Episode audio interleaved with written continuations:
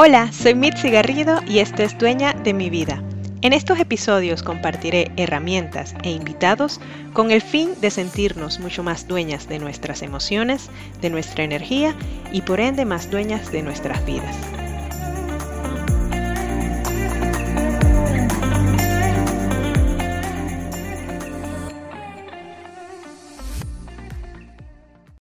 Y así llegamos al episodio 45. Y con este episodio cerramos la primera temporada de Dueña de mi vida. Yo la verdad no puedo creer que hayan pasado ya 45 semanas. 45 semanas compartiendo reflexiones, compartiendo invitados, contenidos, emociones, en fin, han pasado ya casi un año de mucho, mucho contenido y es bueno tomar una pausa. Y eso es lo que voy a hacer en las próximas semanas.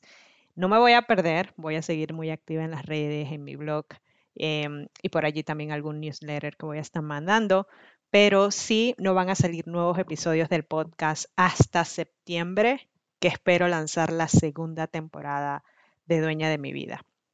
Pero no quería dejar pasar el cierre de esta primera temporada para compartirles un poco mis aprendizajes, mis emociones, mis reflexiones y todo lo que viví en estas últimas, no puedo decir que 45 semanas porque esto de crear el podcast tiene tal vez mucho más tiempo. De hecho, recuerdo a, mi, a mitad del año pasado, en medio de la pandemia, que estaba ideando y pensando y luchando con mis emociones para poder sacar este podcast.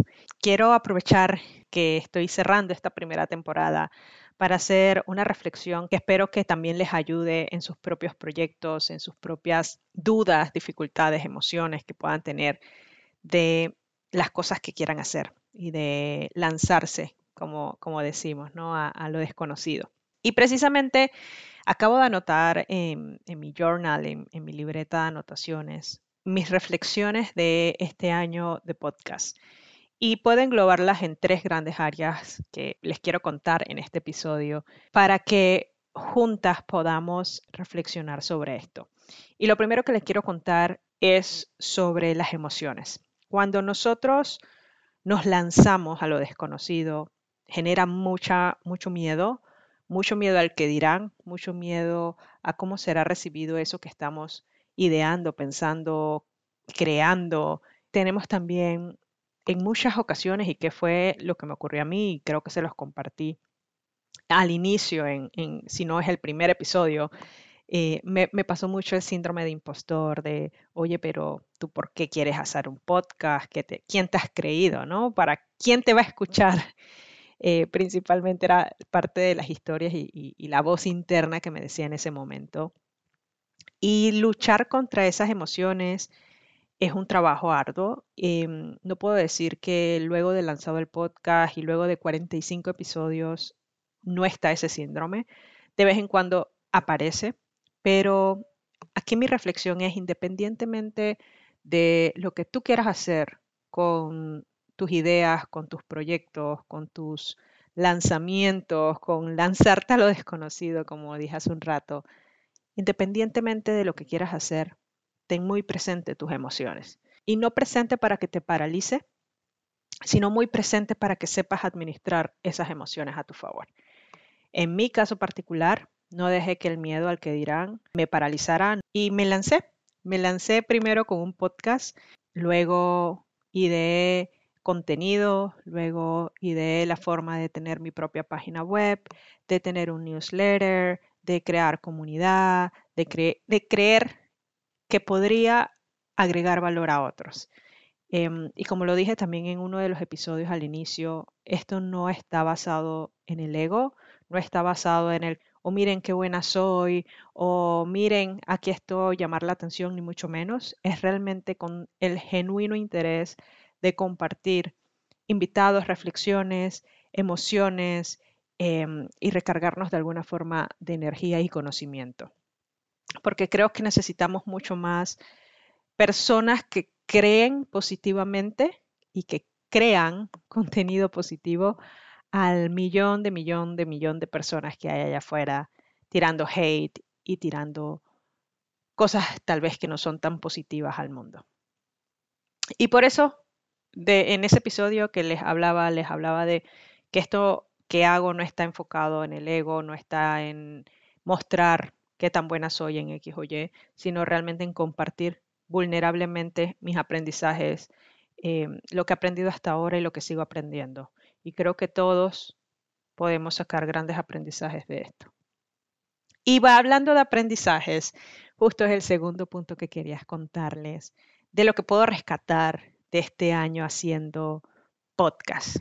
Y la verdad es que más allá del podcast les puedo decir que ha sido un año increíble de aprendizajes, pero increíble.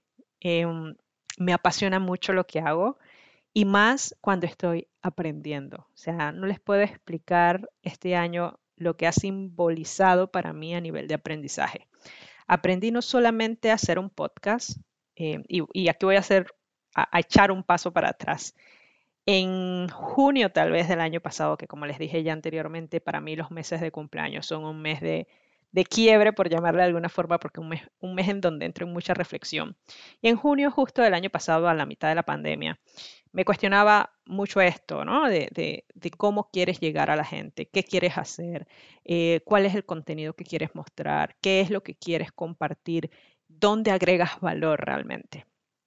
Y entonces eh, yo tenía muchos planes, ¿no? Quiero tener un podcast, pero también quiero tener un newsletter, pero también quiero tener eh, un blog, pero también, o sea, tenía un montón de cosas eh, que quería hacer para agregar valor. La verdad es que me ayudó mucho a enfocar mis esfuerzos en una cosa al mismo tiempo. O sea, no, no estaba al mismo tiempo haciendo un blog y después estaba em, haciendo el podcast y al mismo tiempo un newsletter y también creando contenido. No, me enfoqué, eh, y creo que ese es mi más grande aprendizaje en, en este año, es enfocar mis ganas, mi enfoque, valga la redundancia, en una cosa a la vez. Y en julio del año pasado ya tenía un poco más claro de qué era eso que inicialmente iba a estar lanzando y era el podcast en ese momento que se lanzó en septiembre del año pasado. Y justo, ¿no? Hice el podcast, estructuré cómo iba a ser el podcast, no tenía ni la más remota idea, para no decir otra palabra, de qué era lo que, cómo hacer un podcast. Tuve que aprender desde cómo se hacía un podcast, vi muchos videos, muchos, muchos tutoriales, muchas guías, leí un montón en internet, en blogs, en las historias de otras personas que tienen un mundo de experiencia ya. Y nada, me lancé, me lancé a hacer el podcast. Probablemente los primeros episodios no tienen el intro ni la calidad que tal vez pueden escuchar en, los siguientes episodios ya, en los últimos tal vez que, que lancé porque todo es un aprendizaje y eso es lo que quiero que te lleves también con mi experiencia. Todo es un aprendizaje. Si tú esperas a que todo esté perfecto para lanzarte, tirar ese proyecto, para lo que sea que quieras inspirarte y moverte a hacer, no lo vas a hacer porque nunca va a estar perfecto. Y te lo digo porque hoy estoy pensando en una segunda temporada y quiero hacer grandes cambios y agregar otro contenido y otra forma de hacer las cosas, pero créeme que si yo hubiera esperado a que todo estuviera perfecto, no existiera una primera temporada siquiera. Entonces, lo que te puedo compartir como un gran aprendizaje, enfocar tus esfuerzos en una cosa a la vez. Este año también he aprendido un montón de generación de contenido, funnel de ventas, de webinars, blog, de crear mi propia página web. O sea, si yo en junio del año pasado hubiera pensado que en un año iba a tener mi página web, no me lo hubiera creído. Y como los dije en algún capítulo, tener una página web para lo que sea que tú emprendas es importante. Es importante porque habla de ti, es importante porque las redes sociales no son tuyas. Mañana desaparece Instagram, Facebook, Twitter o lo que sea que utilices para llegar a gente, a tu comunidad y se fue, se murió, se fundió. Entonces sí es importante tener una página web y que tú misma lo puedas hacer. Me, llena de mucho orgullo ser parte de ese minúsculo grupo de personas que pueden decir hice mi propia página web. No será la mejor página web, como le he dicho también en otros episodios, pero es mía, es de mi propiedad y es de mi propia creación. Y me topó justo varios meses idearla, pensarla, estructurarla y lanzarla, así que también fue un también tengo que ser muy, muy transparente con ustedes y también me lancé a hacer webinars. Hice, creo que fueron como dos o tres webinars en lo que va de este año. En los primeros me fue muy bien. Tuve un gran aforo de personas que querían saber del contenido. Les debo reconocer que en el último webinar tal vez no llegó tanta gente como yo esperaba. De hecho, llegó cero personas a este webinar. Parte de los aprendizajes. Y no me da pena decirlo. Al final todas estas cosas que pasan en el camino son parte de un journey de gran aprendizaje. Y no esperes que mañana pasado, cuando te lances, todo va a ser color de rosas, porque no es así. Vas a tener webinars a los que nadie vayas, probablemente, o no vas a tener el gran aforo como tú esperabas, o te vayas a lanzar a lo que sea que te quieras lanzar y no vas a tener la misma respuesta que tú esperabas. Ojalá que sí, ojalá que a la primera tengas toda la que cubran todas tus expectativas, que se cubran todas esas expectativas que tienes de, tu proyecto y de tu iniciativa. Pero la realidad, lamento romper toda tu burbuja de sueños, no es así. En algunas ocasiones no vas a adquirir la respuesta que tú esperabas y es completamente normal.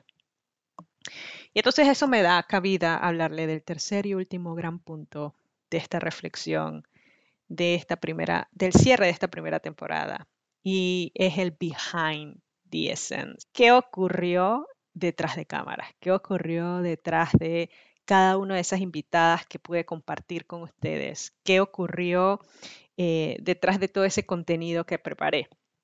Y lo primero que tengo que eh, hacer un alto aquí y decir es gracias. Gracias infinitas a cada una de las invitadas que aceptaron, que dijeron sí sin ningún titubeo, que dijeron, ¿cuándo? Anótame, sepárame la fecha, quiero y puedo estar y no tengo ninguna barrera que me impida compartir de mis conocimientos con tu audiencia. La verdad es que mil, mil gracias porque esa es la única forma en la que podemos compartir conocimiento y generar comunidad. Y muchas de estas invitadas creyeron y apostaron en mi podcast sin tener cero idea de cuántas personas iba a llegar su voz, su contenido.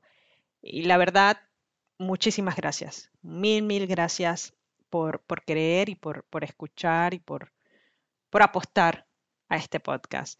Pero también detrás de cámaras, y son las menos, ¿eh? no, no, no quiero desanimarlas y en algún momento también ustedes están pensando hacer un podcast, pero la realidad es que hubo ocasiones, pueden haber sido tal vez una o dos ocasiones en las que llegué a invitar a una chica, a una señora, a una profesional, em, y su respuesta fue, eh, ¿cuál es tu rate de escuchas? ¿A cuántas personas estás llegando? O sea, más allá de preguntar eh, de qué se trata tu podcast, cómo crees que puedo contribuir, cómo crees que podemos hacer la llamada. Y mis entrevistas no duran más de media hora, o sea, tampoco es que iba a robarles cinco horas de su tiempo, era más una intervención súper rápida para compartir conocimiento y la respuesta fue como yo que voy a adquirir de mi participación en tu podcast.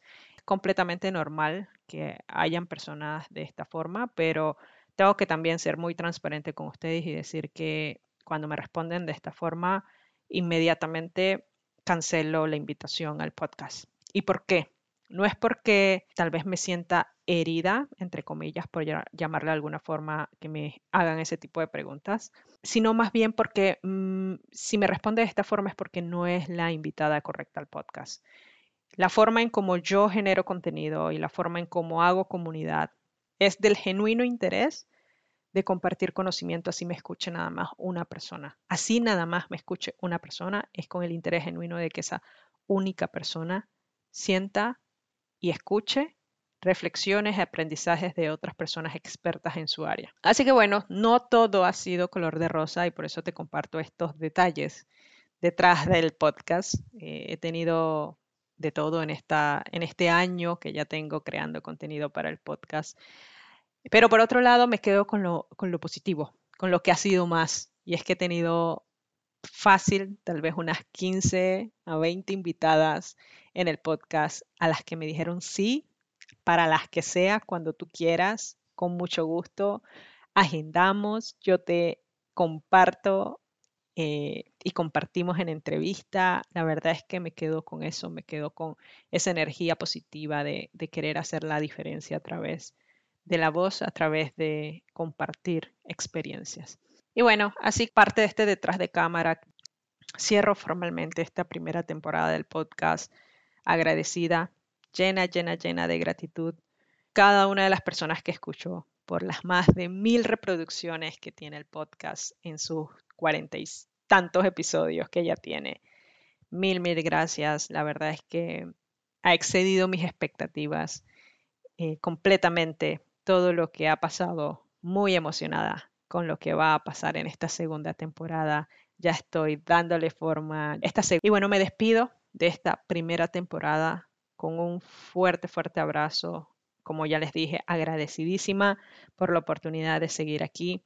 Y nada, esperando que esta segunda temporada, que está a la vuelta de la esquina, también logre cubrir todas sus expectativas. Les mando un fuerte abrazo y mil gracias por escuchar esta primera temporada. Que estés muy, muy bien y las mejores vibras.